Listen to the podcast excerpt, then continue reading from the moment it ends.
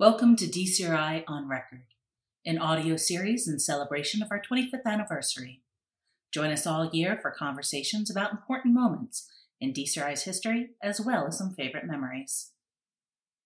Hi, I'm Jenny Cook, and I'm a communications manager with the Research Communications and Engagement team at DCRI. And I have been working with Lauren Cohen, my good friend, on PCORNet for about five years now.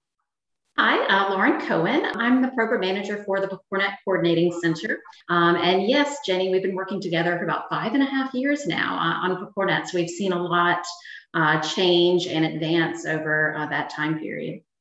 For anyone who's not familiar with PCORNet, PCORNet is a PCORI funded initiative, which is, and it's a national resource that unites different networks across the United States to standardize electronic health record according to a common data model, engage patients as scientific leaders, and conduct research projects uh, within this community of networks that has been working together over time.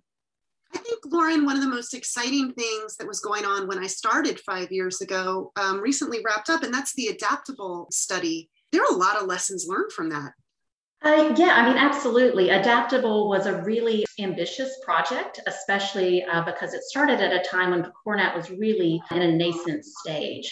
Um, so Adaptable ultimately went on to enroll over 15,000 um, participants over three years with only 40 PCORNet sites, which is really unheard of um, and really revolutionized the way that these large trials are done.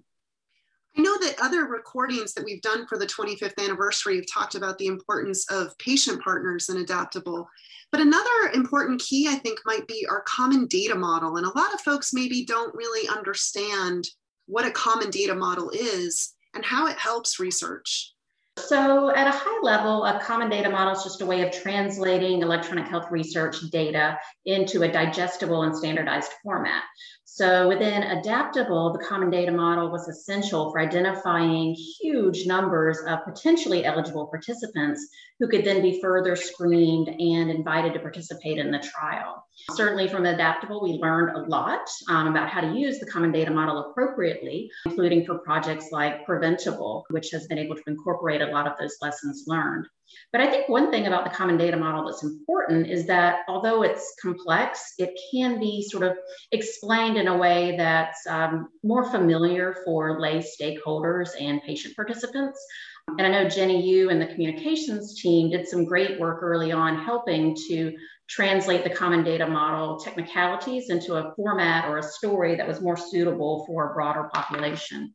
You know, it's true. Lesley Curtis, our principal investigator, wrote a great piece in um, Health Affairs a few years ago that we helped her shape called The Tower of Babel in Clinical Research and how PCORNet's common data model cracks the foundation.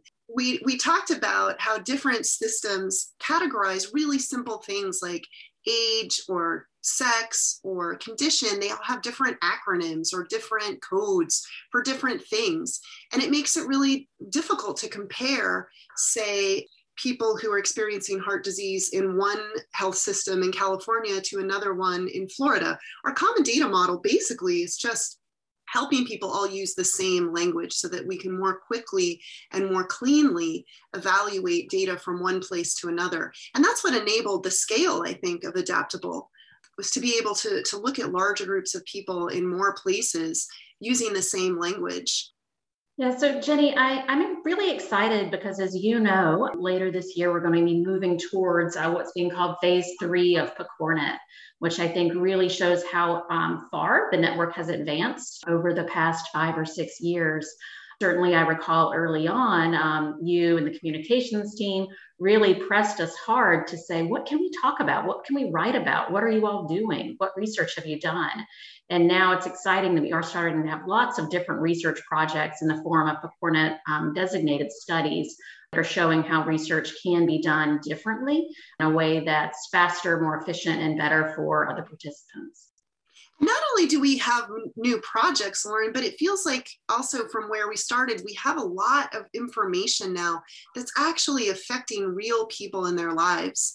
I know one study that that was exciting to me was on bariatric surgery, which I hadn't realized until I started this, how many different options there are for people looking for bariatric surgery. There's different surgical techniques, and there really wasn't any motive for anyone to study which one worked better for different people. PCORnet did that. And using all the tools of PCORnet, our networks, our common data model, we have answers for people who are looking at those surgeries and, and what's best for them.